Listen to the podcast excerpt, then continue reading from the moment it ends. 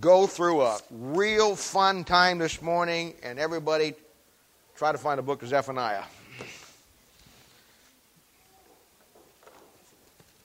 Oh, Zephaniah is not hard. You're almost at the end of the Old Testament there, so we're moving right along here. Zephaniah is a great book in the Old Testament and a book that uh, really uh, we'll have some fun with today. Looking forward to spending some time in it. As you know, last week we saw the great concept of God's people having a vision in the book of Habakkuk. And the book of Habakkuk is an incredible book because it really, really uh, defines some things. And I told you how that the smaller books of the Bible, called the minor prophets, really, they really do that. They really focus on uh, issues that are just really, really, really important issues. And uh, there's no more important issue, obviously, than God's people getting an understanding and seeing the vision of God so they know what they need to do with their own lives and how that they, uh, you know, fulfill those things. So we looked at that last week, but uh, this week we're going to be in the book of Zephaniah. And you're going to see today that, again, just like the book of Habakkuk, uh, Zephaniah is another powerful little book that teaches another great concept for uh, you and me in our life, you know, of trying to build a relationship with the Lord Jesus Christ during the time that the nation of Israel is in their decline and shortly before they go into the captivity. Zephaniah's ministry is a unique ministry. It takes place during uh, Judah's troubled times before they fall into apostasy. It's a book like the other ones that we've studied so far. It's before the exile, it's to the southern tribes. But it takes place during Josiah's reign. Now, Josiah was one of the kings back in 2 Kings chapter 22 and 23, if you remember.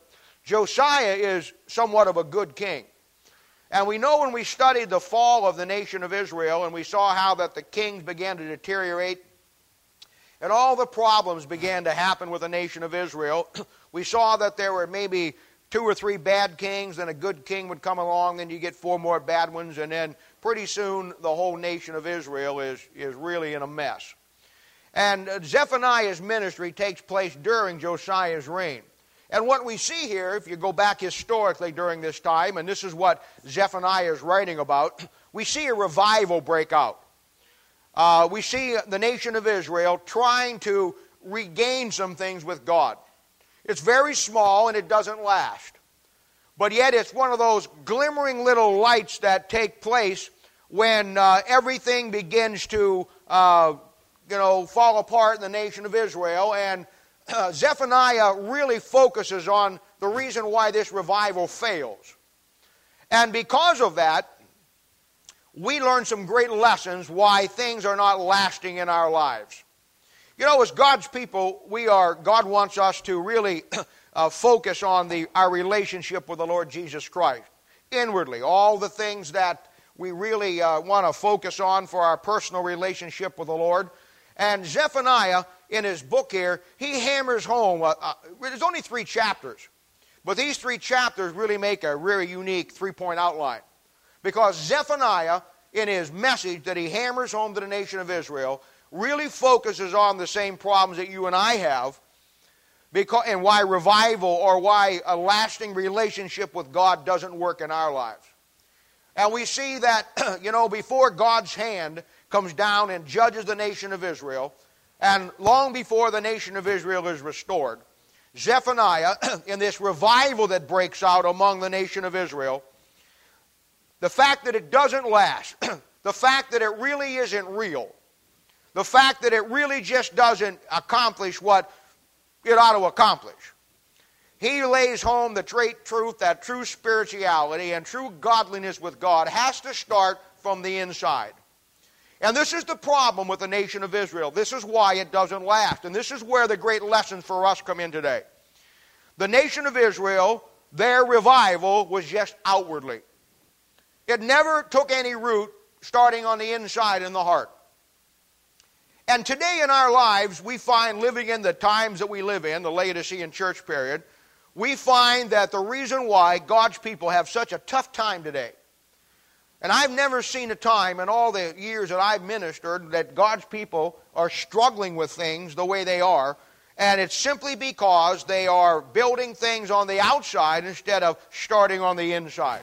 When we start to work on developing ministries here in the next couple of weeks, in the next year really, one of the things that I'm going to teach you, one of the things that I'm going to lay out for you, is the aspect of how you focus when you start to work with people and you make sure that you start with what's on the inside first. So, again, this message is very timely and it really helps us put together some great concepts that we all need to know and understand. So, let's go to the Lord in prayer this morning and uh, we'll, we'll look to Him for guidance through His Spirit. Father, we thank you and praise you for the Lord Jesus. We love you so much.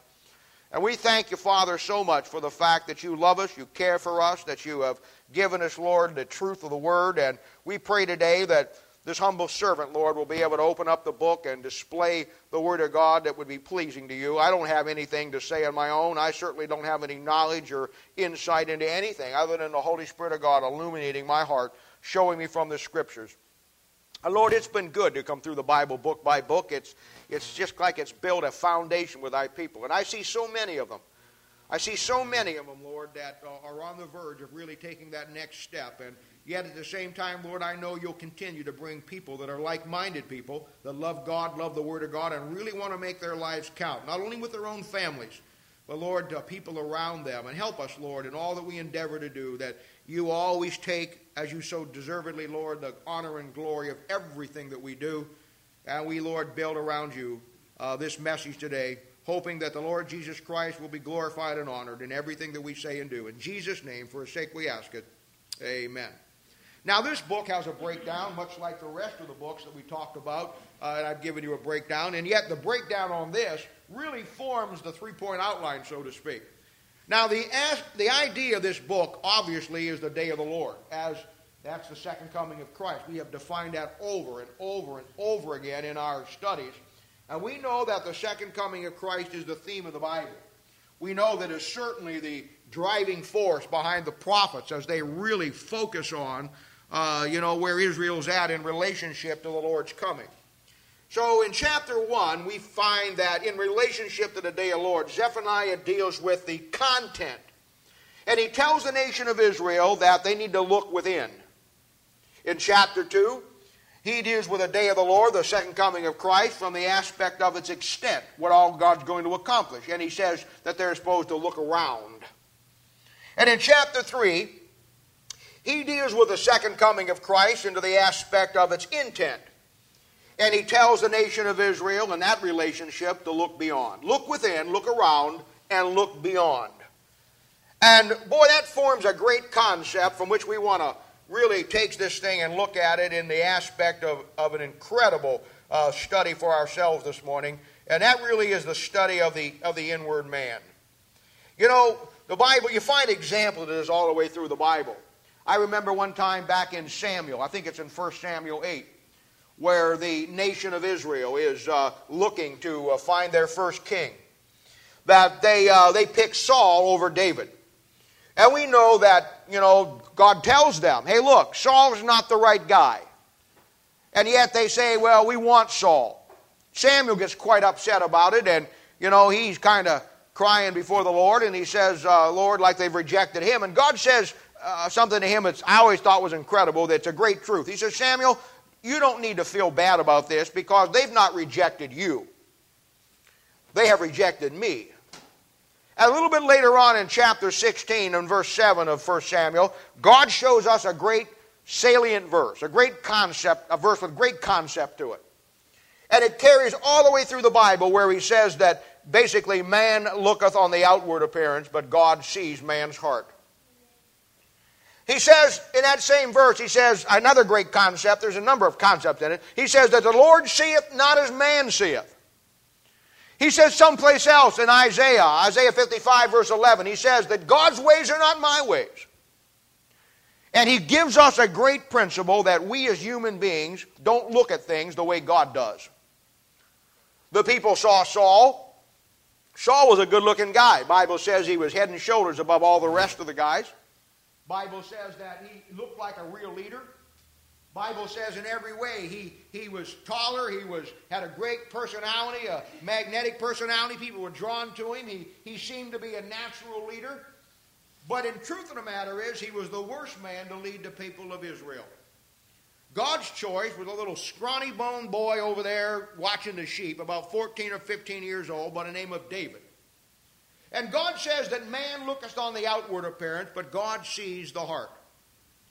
And that's why lasting change in our lives, it only stays lasting because of the fact that it begins within our own heart.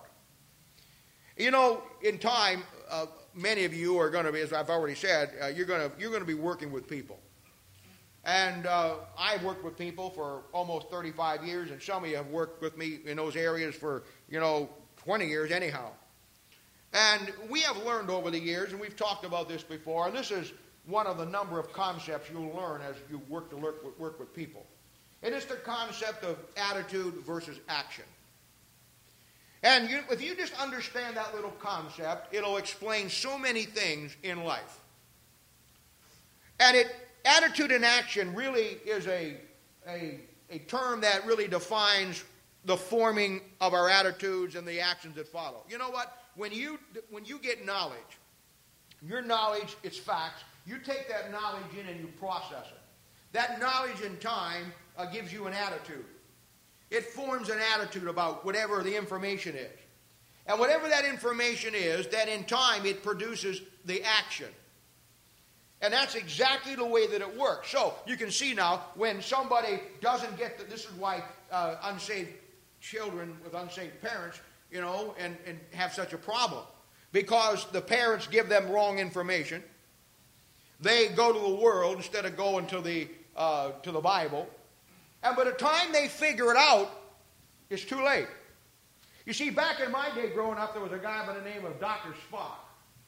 That's not the Star Trek guy. One had pointed ears, the other had a pointed head.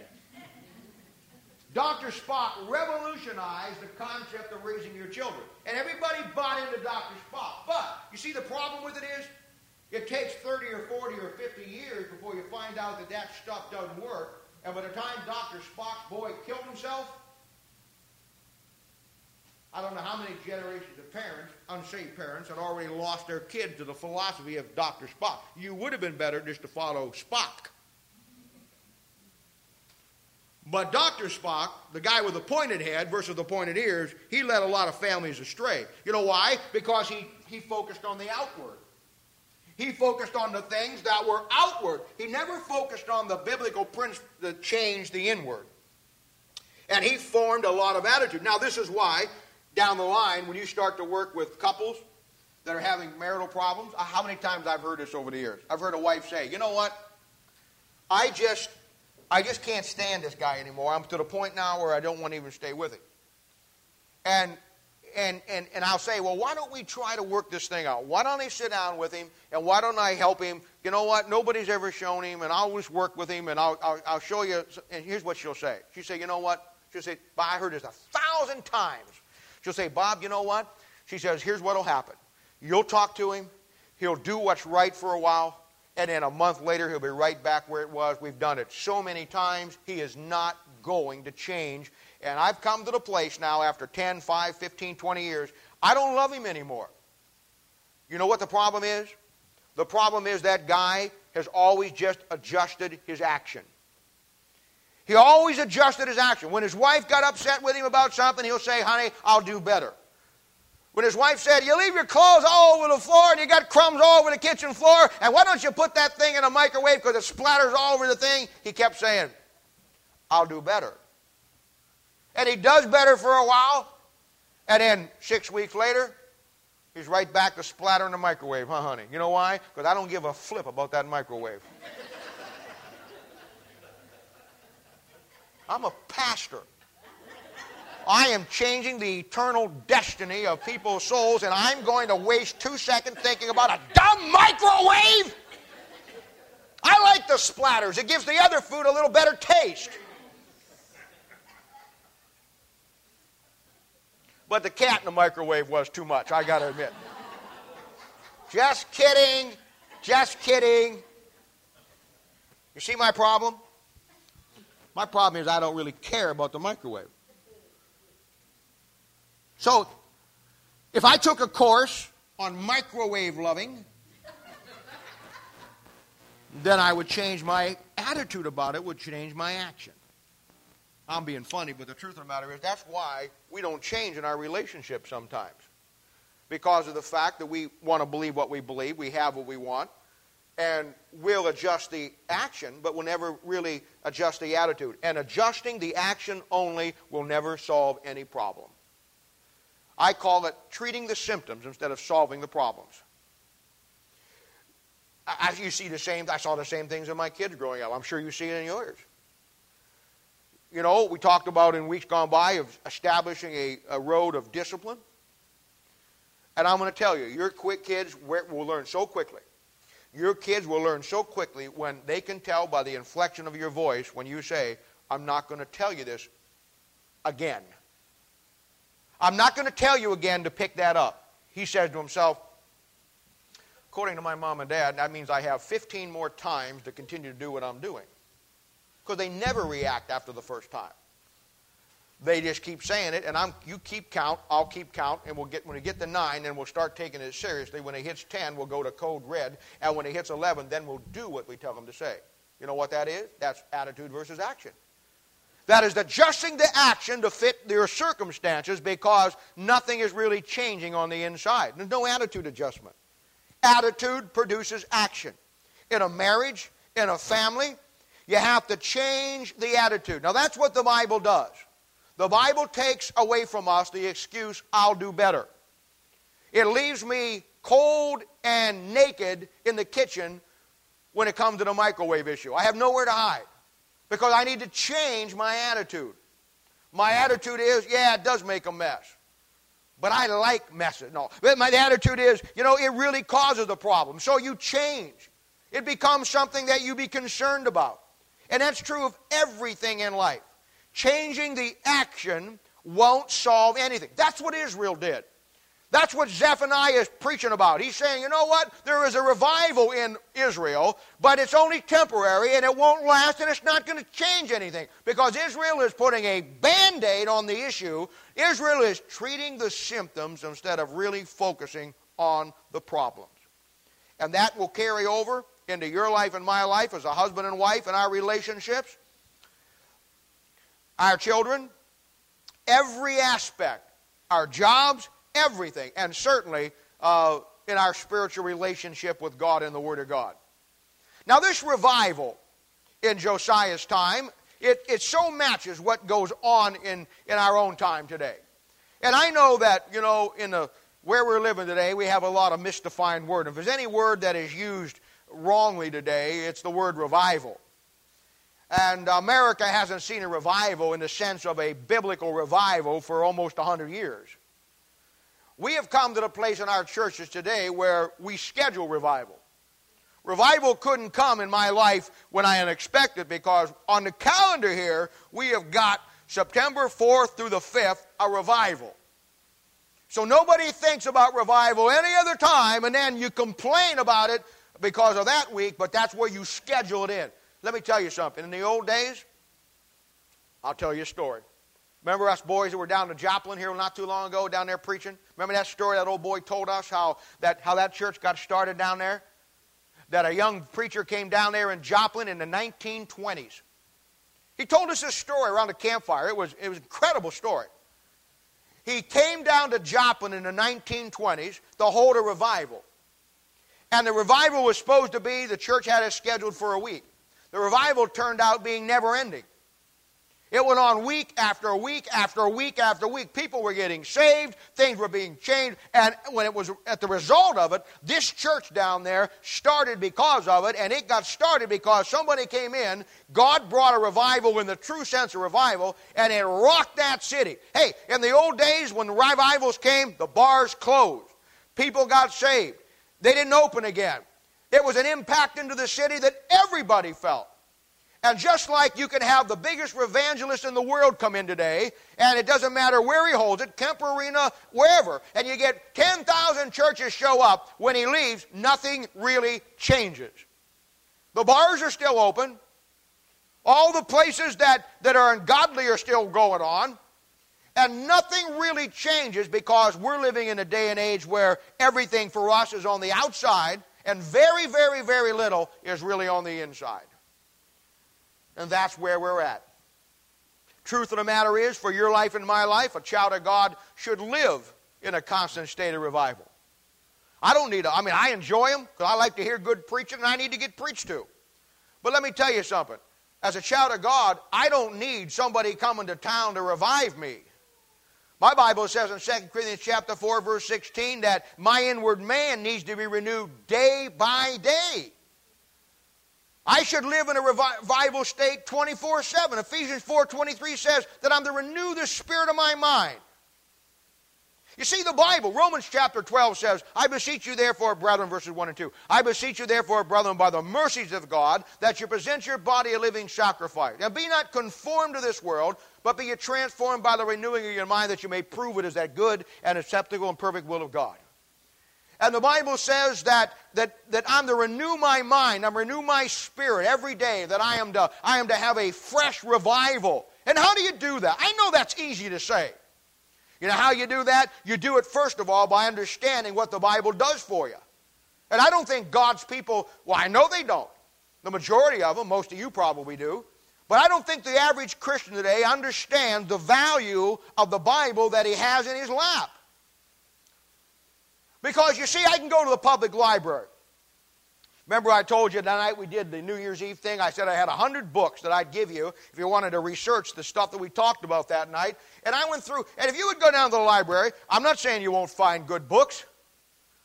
I'm telling you, you'll find books that, that will inform you about facts and history. You'll find books that will conform you. You'll find books that will reform you. You'll find books that will misinform you. But the Bible doesn't do any of that. The Bible is a supernatural book. And where the world's books and writings may reform you, conform you, inform you, or misinform you, the Bible does something that no other book can do. It transforms you. But that has to be from the inside, not the outside. That's Israel's problem. Zephaniah's message for Israel is really an outline for us. It says, Look within, look around, look ahead. Now, last week we talked about the concept of a strong tower. And we talked about uh, getting the vision that you stand upon the watch, upon a tower. And I told you that that tower was one of the greatest studies you'll take in the Bible. Sometimes it's called the Tower of David. Sometimes it's called a strong tower. Sometimes it's called a high tower. Whatever it's called, it all means the same thing. It's just different implications that show you different concepts. And what it does is it shows you that you and I, as a Christian, are to be on a high tower, that is a strong tower, that is a tower of David. That means it's based on the Word of God. That is, it's the Word of God in your life transforming you to the place that you see things from the inside, that you are in a position to look at the world, your family, your ministry, your job, everything around you, and you see it from God's standpoint and not your own standpoint. You know, basically, in the world we live in, there's two kinds of people. Those two kinds of people are saved people and unsaved people. Bible makes it really clear. It's really simple. In the world that we live in, there are only basically two kinds of people in a collective state. There are saved people and there are unsaved people. Now, Let's discard the saved people a moment because we're talking about saved people here. We're talking about why revival, why relationships with God don't last within us. And I'm trying to help you understand some things here because, you know, we're going some places here, Lord willing, in the next couple of uh, months and the next year, next two years of where we're going to focus. And I've got a lot of exciting things to lay out for you, but, you know, that's, you come on the 14th or the 13th or whatever day that is. And, uh, but the bottom line is, we know that in God's people, in Christianity, there are also two kinds of people. We know that there are those who walk after the Spirit and those who walk after the flesh. We talked this in Romans, 1 Corinthians, and many, many places. We know that the ones that walk after the Spirit are the ones that deal with the Word of God from within. They renew their minds day by day. They focus on the things of God, and they're their relationship with God is a continual thing, as is a revival and all of the things. Their own personal relationship with God, they're living in a state of worship. They're living in a state of constant renewal, revival, if you want to call it. They're following, feeding the new nature. and they're watching from their tower inwardly. Remember now, that was the purpose of the tower last week. The only reason you get that high up so you can see everything is not to see what everybody else is doing, but the first and foremost thing was to see what you are doing. Self examination leads to self evaluation, which leads to self determination. That's the vision we talked about last week. Now, that's what Zephaniah is up against with the nation of Israel. I, I, you don't have to turn to these passages. I want to read them for convenience. You can look them up later. But here's, here's the same concept with Israel. Now, one of the greatest places that you'll find about Israel in the defining passages is in Matthew chapter 12 and verse 43, 44, and 45. This is the definitive passage on the nation of Israel at the time of the first coming of Christ. Here's what he says He tells a story. When the unclean spirit is gone out of a man, that man here is the nation of Israel. You'll see it in a second. When the unclean spirit is gone out of a man, he walketh through the dry places, seeking rest, and findeth none. Then he saith, I will return into my house from whence I came out. And when he is come out, he findeth it empty, swept, and garnished. Then goeth he, and taketh with himself seven other spirits more wicked than himself, these seven spirits are found in the Old Testament, laid out very clearly for you in the book of Proverbs, if you got the time to look it up sometime. Are more wicked than himself, and they enter in and dwell there, and the last state of that man is worse than the first. Now, here's the key even so shall it be under this wicked generation. Now, he's talking to the nation of Israel in Matthew chapter 12, and he's saying the nation of Israel is like a man who has an unclean spirit, because Israel does. That unclean spirit leaves, and it comes back. And when it comes back, it obviously brings seven more spirits, and you find this whole thing corralled for you in the book of Proverbs and shows you how Israel's in a mess that they're in. And shows you what those seven other spirits are, but that's not our message today. The thing that you see from this, when this spirit comes back, Israel is swept and garnished. She's cleaned up her act. She's got religious garlands hanging over everything. She's got crucifixes on all the walls. She's got, she's got religious items everywhere. She has cleaned herself up. She is swept and garnished. Man, on the outside, she looks good. The problem is, the first word in that little description thing is she's empty. No Holy Spirit of God. You see, this is what, this is what Israel did. This is why this revival didn't last.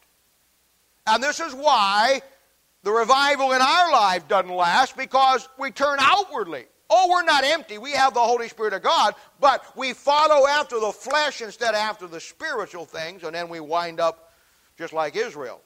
Now, this is exactly what Jesus said when he met in Matthew chapter 23. And Matthew chapter 23 is a great chapter. There are seven woes in Matthew chapter 23. It says, whoa, whoa, whoa, whoa, whoa, whoa, whoa, seven times. You think people have enough sense to stop when somebody said whoa seven times? Not us. And in verse 27 of chapter 23, he's talking about the nation of Israel, and he says, You're like whited sepulchres. Those are tombs. Go to Washington, D.C., you see all kinds of them. You'll see one for Lincoln, one for Jefferson. Go over to France, you'll find one for Napoleon. I mean, uh, they're everywhere.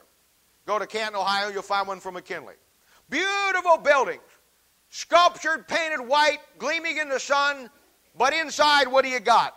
A dead man maggots, dust, bones, the most terrible stench you'd ever smell in your life if you could smell it. And he's saying the nation of Israel is just like that. They are, they are white as sepulchres. They're all cleaned up on the outside, but they're dead, they stink, and they're decaying on the inside. Isaiah saw it in Isaiah chapter 29, verse 13. He saw the same problem when he said, Wherefore the Lord said, Forasmuch as this people draw Israel, draw near me with their mouth, and with their lips do honor me, but have removed their heart far from me, and their fear toward me is taught by them the precept of men. He says, You know what? You give me lip service. You talk about how much you love me. You talk about how much you honor me. You get up and give your stinking little testimony up there about what God I've done for you, but down inside your heart, there's nothing. You're far from me. That's the state of the nation of Israel. Oh, religiously. They're just hanging out the flag, man, religiously. You'd think they were the greatest thing in the world. But internally, nothing. And this is why the revival has nothing to grasp onto. And this is why so many of God's people today struggle with the things that they struggle with.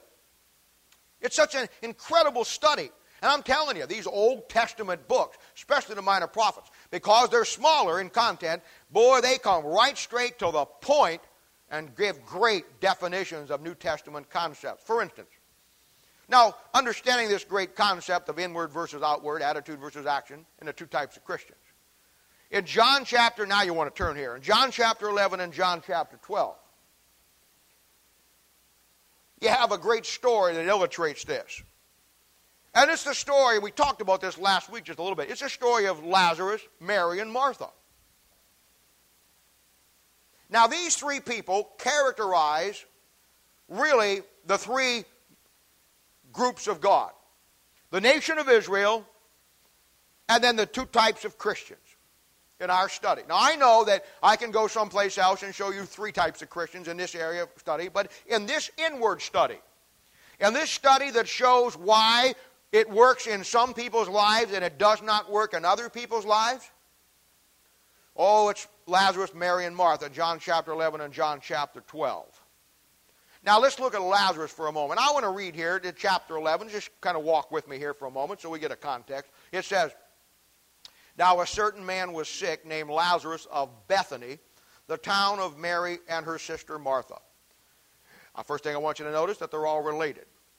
We'll see how that all connects here later. It was that Mary, it was that Mary which anointed the Lord with ointment and wiped his feet with her hair whose brother Lazarus was sick. Therefore his sisters sent unto him, saying, Lord, behold, he whom thou lovest is sick.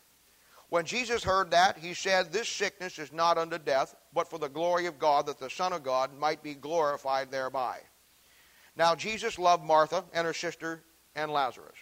And when he had heard, therefore, that he was sick, he abode two days still in the same place where he was. Then after that saith he to his disciples, Let us go into Judea again. His disciples say unto him, Master, the Jews of late sought to stone thee, and goest thou thither again? Jesus answered, Are there not twelve hours in the day? If any man walk in the day, he stumbleth not, because he seeth the light of this world. But if a man walk in the night, he stumbleth, because there is no light in him. These things said he, and after that he saith unto them, Our friend Lazarus sleepeth, but I go that I may wake him out of his sleep. Then said his disciples, Lord, if he sleep, he shall do well. Howbeit Jesus spake of his death, but they thought that he had spoken of taking of rest in sleep. Then said Jesus unto them plainly, Lazarus is dead. And I am glad for your sakes that I was not there, to the intent ye may believe. Nevertheless, let us go unto him. Now, I'm going to tell you, those 15 verses are loaded. I mean to tell you, there is more in those 15 verses than you could ever hope to dig out of there. Oh, he's telling them some stuff that goes way beyond Lazarus just dying here. Oh, that concept of sleep and death, boy, that figures out. Well, we ain't got time getting all that. We got to stay with the thing here. But boy, I'll tell you what. Wow, this is a great study here. There's so much in here. Now let's talk about Lazarus.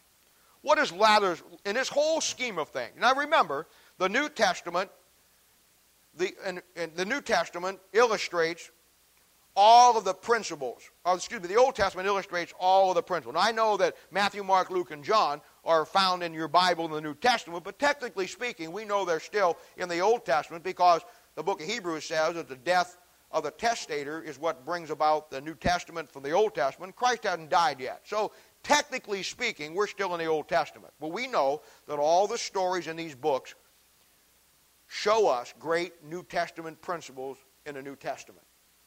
And Lazarus, oh, he's a picture of the nation of Israel. Watch this. It's incredible. Lazarus represents the nation of Israel.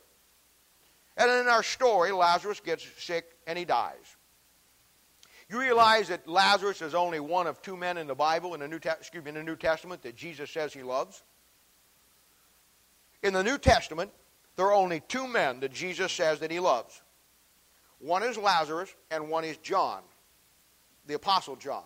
Now, we already know that the Apostle John is one of the greatest pictures of what your life and my life should be as a New Testament Christian. And we know that Lazarus is a picture of the nation of Israel. And it's no accident in that study we find that these two men are the only two men that Jesus says that he loved. Now, I know that Jesus loved everybody. I'm not saying that. For God so loved the world that he gave his only begotten Son. I know what the verse says. I'm saying he's drawing your attention here that he's saying he loves Lazarus as a man and he loves John as a man. Because one represents the church and the other represents the nation of Israel. Now, he also says he loves Mary and Martha, but Mary and Martha are two types of Christians here. So, but I'm talking about the man concept right now. All right? The next thing. And look at verse 6. Look at verse 6. Now, Jesus loved Mary and Martha and Lazarus. Verse 5. When he had heard, therefore, that he was sick, he abode two days still in the same place where he was. Now, why did he do that? I'll tell you why. I've already taught you. The third day in the Bible is a picture of the second coming of Christ. He finds that he hears he's sick. He waits two days before he goes. He shows up on the third day, which is a picture of the second coming of Christ. I mean, I've laid that thing out for you through everything there just a couple of weeks ago. Lazarus is the picture of the nation of Israel. If not that all, look at verse 9. Jesus answered, Are thou there 12 hours in a day? That what it says? Did he say there, Jesus answered, There are not 12 hours in a, in a day? That what it says? Well, maybe that's what it says. Is that what it says? It says, no, it says there are 12 hours in the day. Not a day. The day. What's the day? Second coming of Christ. Those 12 hours are found over there in Mark chapter 13, verse 35, laying out the four watches of 12 hours each from 6 o'clock at night to 6 o'clock in the morning. You got something here, more than just Lazarus as a man dying. Don't you know that every, every story in the Bible represents some aspect of the nation of Israel? And here's Lazarus, a man who gets sick and dies. Israel's spiritually dead, Israel's diseased. He's one of only two men in the New Testament that Jesus says he loved. John's the other. In verse 6, he says he's going to wait and come on the third day, just like I laid out to you a couple of weeks ago. And then on top of that, he says, I'm not 12 hours in the day, not a day. He's talking about one particular day in the Bible that the Bible lays out all the way through that you already know, the second coming of Christ. We're dealing with a picture of the restoration of nation of Israel. Now, when Jesus shows up in time, as the story progresses, he calls him by name and he resurrects Lazarus just like he will resurrect the nation of Israel in Ezekiel chapter 36, Ezekiel chapter 37, and a thousand other places in the Bible. He's a type of the nation of Israel. Now we got Mary and Martha. Now let me just say a word about Mary and Martha because it's attending, well, when preachers preach on this, that, that they always give the impression that that only women are Marthas.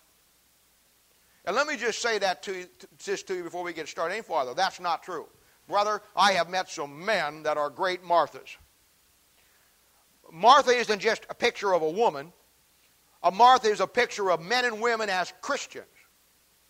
Martha and Mary represent, as Lazarus represents the nation of Israel, Mary and Martha represent the two types of Christians one that always does it outwardly, one that always does it inwardly. But take the fact that we're, that eh, some preacher gets up and wants to use that just because he wants to bring all the women in line in the church and be down on the women. Let me tell you something. In my lifetime, I have met more men who have the characteristics of Martha than I ever met women. I just want to set the stage here straight before we go because I don't want us as men thinking, well, yeah, he's talking about, oh, yeah, I know a woman like that. I used to go to church someplace in there. I'm not talking about that. Maybe she was. I'm talking about, boy, there are just as many men that follow the concept of Martha as there are uh, women. More men than women. But let's talk about Martha. Now, these two women represent one inwardly, one outwardly. One walks after the flesh, one walks after the spirit. One has the right action, the other one has, has, the, wrong, uh, has the wrong attitude. Let's look at Martha. Now, when you look at Martha, you, you will see some of the things that Zephaniah tried but failed to get the nation of Israel to see. And that is simply why revival didn't stay, why it wasn't lasting. For you and for me, as men and women in the body of Christ, it shows us why we struggle with the things that we struggle with and how to overcome those struggles. And boy, I'll tell you what, there are some great concepts here. And I want you to see some things uh, out this. Now, in chapter, uh, and here again, I'm going to, you don't have to turn to this because I want you to focus on what I'm saying. And sometimes, I know for me, it's hard to read and listen. So just listen. You can look it up again. Now, you won't miss nothing. In chapter 11 through chapter 20 and 28, we have the story progressing here that as Jesus comes to Lazarus, he waits his two days and he comes. When Martha hears that Jesus is coming to meet him, the Bible says she ran, runs out to meet him. She goes to meet him. As Martha, in fact, it says, in the verse says, then Martha, as soon as she heard that Jesus was coming, went and met him. But Mary sat still in the house. What a great verse. Now, you'd read that verse and you wouldn't think much about it. In fact, I've heard guys say, I've heard guys preach. Martha guys. I heard guys preach. Now, now you can pick on Martha all you want, but she was the first one that went out to see Jesus. Oh, they missed a great concept. Do you ever notice the first thing she does when she goes out to see him? She winds up telling him what he didn't do right. She gets to him, she said, first thing she says, you know what, Lord? If you wouldn't have, you would have been here, my brother wouldn't have died. And a dialogue takes place. You see, God has a plan here, and this plan is going to interact in His own way, in His own time. And He will do in Lazarus' death and work in that death to His honor and glory. He already told you that in verse 4, but this death was, it was unto His glory. God's doing something here. Martha cannot see anything beyond what she sees. Martha's one of those kind of guys that when he, open, he opens his mouth, his ears go shut. He can't hear. He's the type of Christian that is always telling Lord. Now, I'm going to show you here in a moment. Mary did the exact same thing. If you look down a little bit farther, she says the exact same thing that Martha said, but oh my goodness, there is a difference. Now, I want you to look at this verse again here. It says, Then Martha, as soon as she heard that Jesus was coming, went and met him, but Mary sat still in the house. Wow, what a verse. What a great verse that is. Let's, let's explore that. Let's just see where that goes. Now, as I already said, you're going to find in chapter 11, verse 32, that Mary, when she sees Jesus, she says the exact same thing that Martha does. But you see the difference? Martha's running down the road to find him. Mary's at his feet. Mary's always at his feet. Mary's at his feet. Martha's in his face. But that's beside the point. The key verse here in verse 20 of chapter 11, the whole concept here is the fact that but Mary sat still in the house. You've got to take that word still sometime and run it back to 1 Samuel 9, 1 Samuel 12, Psalm 46. You know, 1 Samuel 9, 27 says, it says, But stand thou still a while, that I may show thee the word of God. You know, as a Christian in your life and my life, I'm, a, I'm not saying you shouldn't do things for God, but you ought to do things for God in the stillness of learning what God has for you. The Marthas of this world have no concept of that. 1 Thessalonians chapter 4, verse 11 says, And that ye study to be quiet, and you do your own business, to work with your own hands, as we have commanded you. Martha can't get to that concept. I'm telling you, um, it just she cannot grasp the concept of just standing still, staying still. You know why? You know what New Testament principles found in here? Why she stood still in the house? Don't raise your hand, but think about it for just a second. What New Testament principle? Now here's the scenario. here's the scenario. Lazarus is dead. That's a pretty traumatic time. Your brother dies. It's pretty traumatic. They went and told Jesus about it. Jesus purposely waits two days. He waits till Lazarus is dead. when Martha hears that he's coming, she trucks down the road and says, Hey, you know what? If you'd have been here, my brother wouldn't have died. Mary stayed still in the house. In the midst of a tragic situation of the death of her brother, she knew Jesus was coming, but she stayed still in the house. What New Testament principle goes along with this story? It's Philippians chapter 4, verse 11, where Paul says, For I have learned whatever state I'm in therewith to be content. Mary knew that her brother died. She felt the grief of her brother, but she had learned through the process of an inner relationship with God that whatever state you're in, therewith to be content. And when Jesus shows up, she takes her rightful place as a representative of what your life and my life should be as someone who builds on the inner things instead of the outer things at the feet of Jesus. At the feet of Jesus.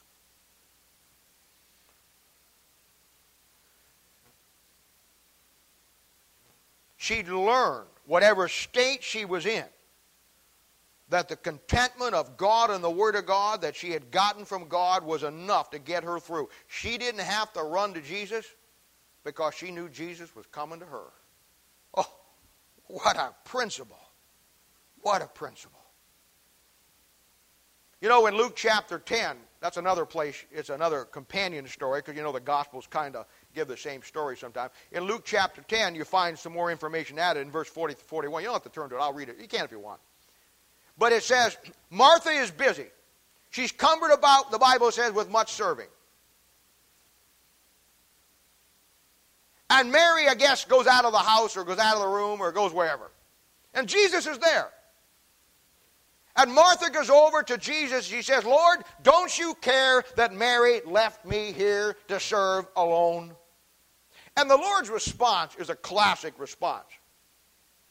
And it really sets the tone for our Martha, Mary, Lazarus study. And remember now, Marthas aren't just women, Martha, boy, I'll tell you what, in my years, boy, how many preachers I've seen just be like Martha. Don't you blame it on the ladies. Men have their share of it too. But the Lord's response, He says, Martha, and I can just see, Martha, Martha. Or maybe it was, Martha, Martha. Or maybe it was, Martha, Martha.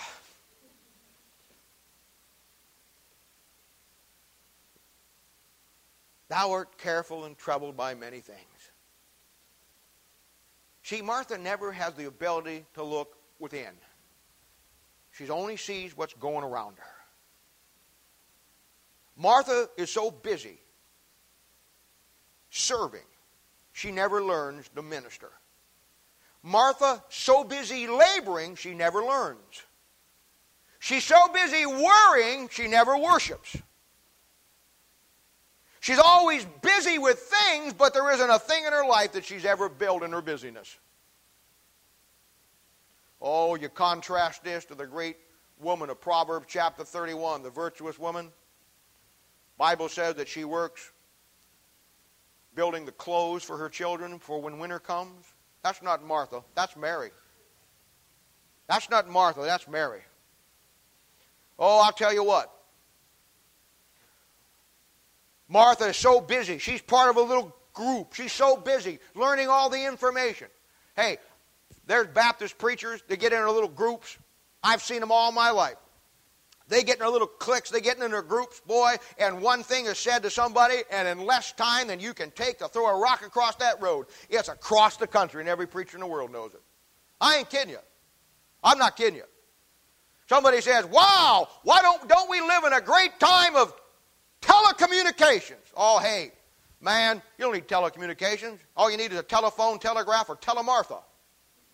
It'll be around the world before you know it. Martha's upset. She's upset because she wants people to notice her.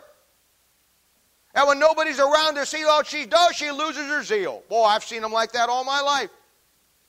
See, Martha has never learned the great concept. That's an inward concept. You don't learn it by outward. You learn it by, they have never learned the great concept of ministering alone, by yourself, because you know what? That's exactly, in the day and age that we live in, the way we may wind up. I love all you folks. I love you to death. You're all like my own family. I mean, we've been, I mean, I just love you. I don't know what else to say. I'd do anything in the world for you. I, I, can't look at you, any of you, without thinking how much I love you and how happy I am and, and, and, and how God has given us the ability to minister together. And just, I want to do things for you. I want to help you. I want you to be successful. I don't want anybody in this room to get to the judgment seat of Christ and not get everything that God has for you. That's my passion. That's my zeal. I love you. But you know what? I'm not under any illusion that the bottom line of ministry is me and Him. Me and Him. It's me and Him.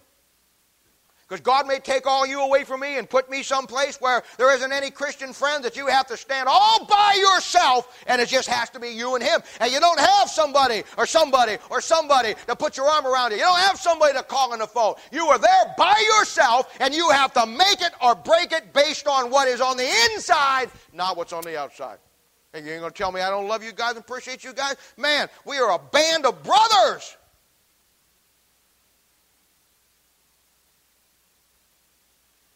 You're my friend. You're my friend. You're my friend. You're my friend. You, you, you, you, you, you, you, you. You, you, you, you, you, you, you, you, you, you. All of you. I love you. You're my friend, but there's a friend that sticketh closer than a brother. You got to get to that point. It doesn't mean you'll ever be at that point, but it means you have to minister with that concept because it sneaks in that you want people to say, oh, look at me.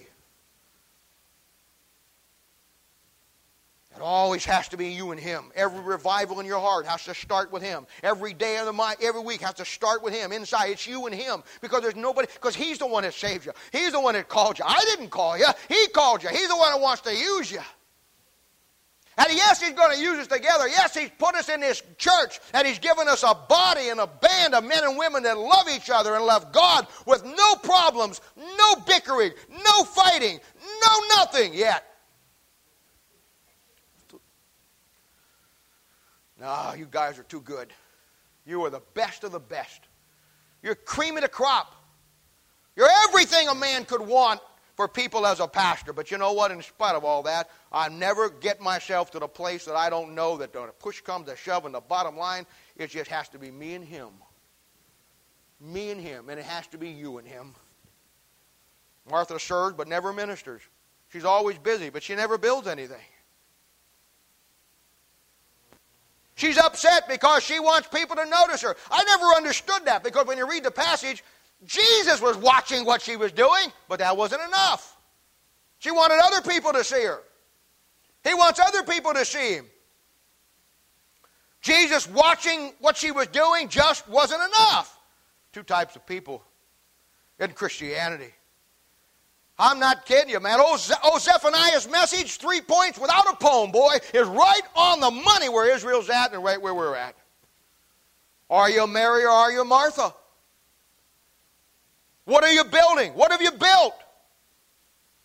And do you have a relationship with God that really works? Is it really on the inside? That's the question for all of us, me included. Now, Look at John chapter 12 and just look at Mary for a moment. Mary's the what we ought to be. 12.3 says, Then took Mary a pound of ointment of spikenard, very costly, and anointed the feet of Jesus, and wiped his feet with her hair, and the house was filled with the odor. Again, going back to Luke, just to kind of supplement the concepts here, in Luke chapter 10, verse 39, it says that while Martha was cumbered about with much serving, oh, there she is again, Mary sat at his feet and heard his word. Mary's always at his feet. And boy, when you look at Mary here, a picture of a child of God who walks after the Spirit. Picture of the child of God who it's inward, not outward. When you look and you understand, boy, there's three great lessons in verse 3 that just separates the Marys from the Martha. Under the same great lessons that Zephaniah tried to get across to the nation of Israel. It has to be inward, not outward. And I want to look at this, and I want to talk to you today because let me tell you something. If you're going to go with ministry, if you're going to let God use you, and He already has, I'm not talking to you like you're people who don't know what I'm talking about. You're all good people, man. I, I prayed when we started this church that God wouldn't bring us anybody that didn't want to do what ministry. I don't want to build a church of 10,000. I'd rather build a church of whatever we have that people are dedicated. Because I'll tell you something. I'm telling you, it's not about the outward appearance. It's about the inward. First thing she does, Bible says she anointed his feet. Now, uh, to me, that's a that's an incredible concept. You know, taking this on beyond the New Testament, you know, the church that really is the model church for us, and I know all you know this, But in Acts chapter 13, you found the, find the church at Antioch. Church of Antioch is a great church. It is the model church for what we ought to be. It was bridging the gap between the Old Testament and the New Testament. It was launching out with missions. It was launching out with everything that, that the New Testament church was, was going to do. It is an incredible, the first Bible teachers.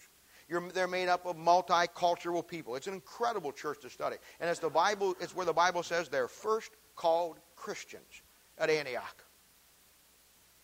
And it's an incredible study. But one of the most incredible things about the church at Antioch is found in Acts chapter 13, verse 2 where it says the first thing about them is that they ministered not around the world, not to each other, but the first thing they did was minister to the Lord. Ask the average Christian what it means for you and me as individuals to minister to the Lord. They don't have a clue. They don't have a clue. And I'm not saying everybody that says that's a Martha, and I'm not saying everybody that's saying that's a bad person.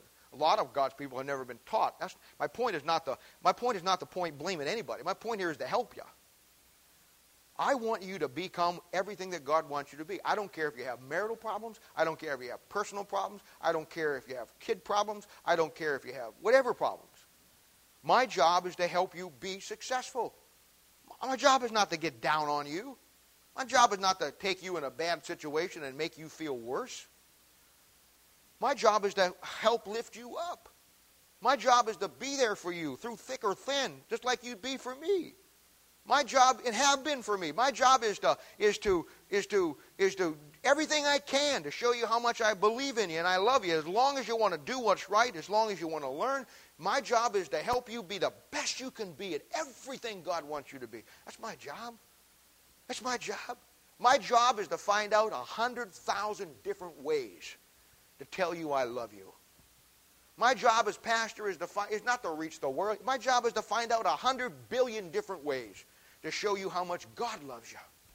My job is to do everything I know how to do in everything that I say, in every act that I do, is to convey to you that, you know what, it's an inward thing, not an outward. And you know what? It's to help you become the mom and the dad and the man and the woman and the young man and the young lady that God wants you to be. That at the judgment seat of Christ, you don't have anything to be ashamed of. That you can say, I gave it everything, God. I, I took everything and I applied it to my life. I applied it to my marriage. I applied it to my kids. No, I'm not perfect. No, I made, sure I made mistakes. Yeah, I did some really dumb things. I don't care. Want to have some fun sometime? Come on over to my house and let's compare dumb things.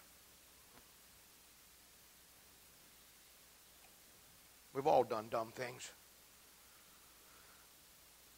But building a relationship with God is a process. It's a process of taking the things of God and learning how to minister to Him first before you ever try to minister to somebody else. Martha's definition of ministry is busy. Mary's definition of ministry is sitting still. Lord first. I'll tell you something else. You know, when she takes this ointment and she anoints his feet, in verse 6, Judas, who else, gets upset. And he's saying, you know what?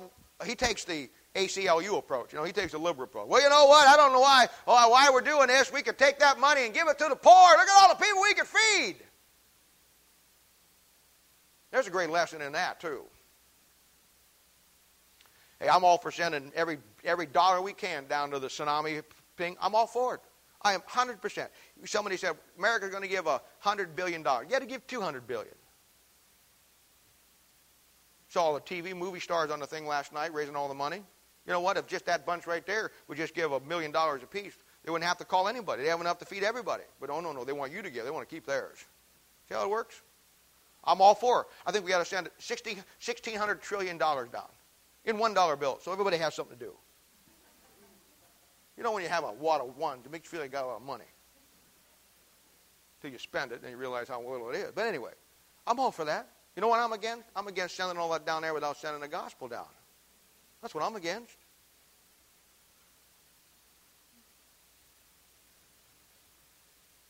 Judas misses the point. He says, We ought to give all this money to the poor. What are we doing this for? You see, he couldn't see the concept of you got to minister to God first before you can minister to anybody else. But he's unsaved. He's a devil, John chapter 13. We can't count him. But Martha can't get it either. Mary got it. Jesus says down there when Judas got upset and he got mad about the thing, he says, Leave her alone. Leave her alone. Against the day of my burial, she had, she had done this. Hey, she saw something in all of this that had to do with uh, Christ's death. Mary's got some depth to her. Mary understands spiritual things. Judas is upset. Martha's running around setting the place tables and doing everything she's doing. And, and, and Jesus says in verse 7, Let her alone. Against the day of my burial she had done this. I'll tell you something else. Why did she do his feet? Why did she do his feet? Every place in that Old Testament, when they anointed somebody, they did it on his head. When they anointed him king, they took the oil or whatever it was and they put it on his head. They put it on his head. They put it on his head. This is Jesus, the king of the Jews. Why didn't she dump it on his head? Why his feet? I'll tell you why. Mary's deep. Well, Martha's running around doing everything and building nothing. Mary understands Song of Solomon, chapter 7, verse 1. Well, Martha's running around running the world. Mary understand Nahum chapter 1, verse 5, and Isaiah chapter 52, verse 7, about his feet. Mary knows something about those feet. She knows something about the second coming of Christ, reading those passages. She's not putting it on his head, she's putting it on his feet because of what the prophets told her about his feet. In relationship to the sex, she's deep. She's deep. She has got her Bible down.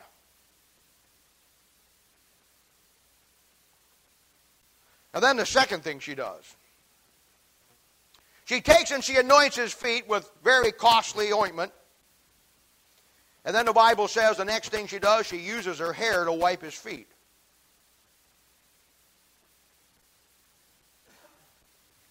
Now, let me just say something to you here. And I'm saying this to everybody. This thing represents of her hair on his feet represents her personal commitment to him. Not in being saved,